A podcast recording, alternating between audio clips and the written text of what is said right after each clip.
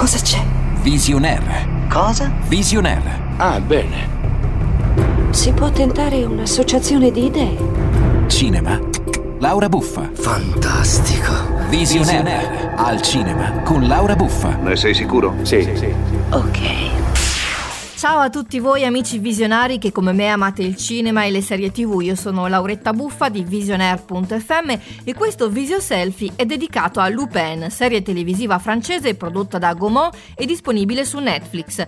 La mia attenzione è stata catturata dal titolo, dall'argomento e dall'attore protagonista, Omar Sy, quello di Quasi Amici per intenderci. Il titolo Lupin scatena ricordi di gioventù legati ad una serie animata giapponese che guardavo da ragazzina, ispirata ai romanzi di Maurice Leblanc su Arsenio Lupin, il ladro gentiluomo più famoso di tutti i tempi.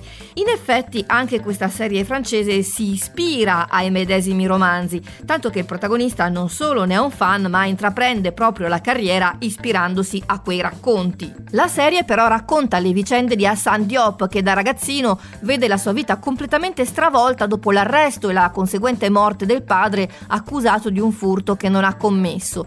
Una volta diventato adulto, Hassan farà qualunque cosa per scoprire la verità e vendicarsi della ricca famiglia che ha causato la condanna e quindi anche la morte del padre. Lupin è stato uno dei maggiori successi di Netflix nell'ultimo anno, è stato al primo posto nella top 10 delle serie più viste in ben 10 paesi e nei primi 28 giorni di pubblicazione è stato visto da 70 milioni di abbonati. Visti i risultati ottenuti, Netflix naturalmente ha annunciato una seconda stagione che sarà in arrivo quest'estate.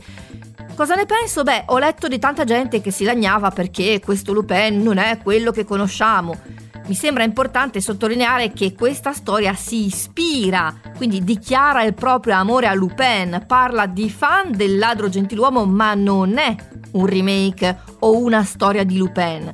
Tanto che l'unico poliziotto che ha capito qualcosa ci è arrivato perché anche lui è un lettore dei romanzi di Leblanc. Come ovvio, poi tutto questo successo ha riportato in auge anche le vendite dei libri dedicati al nostro amico Manoleste e Cervello Fino.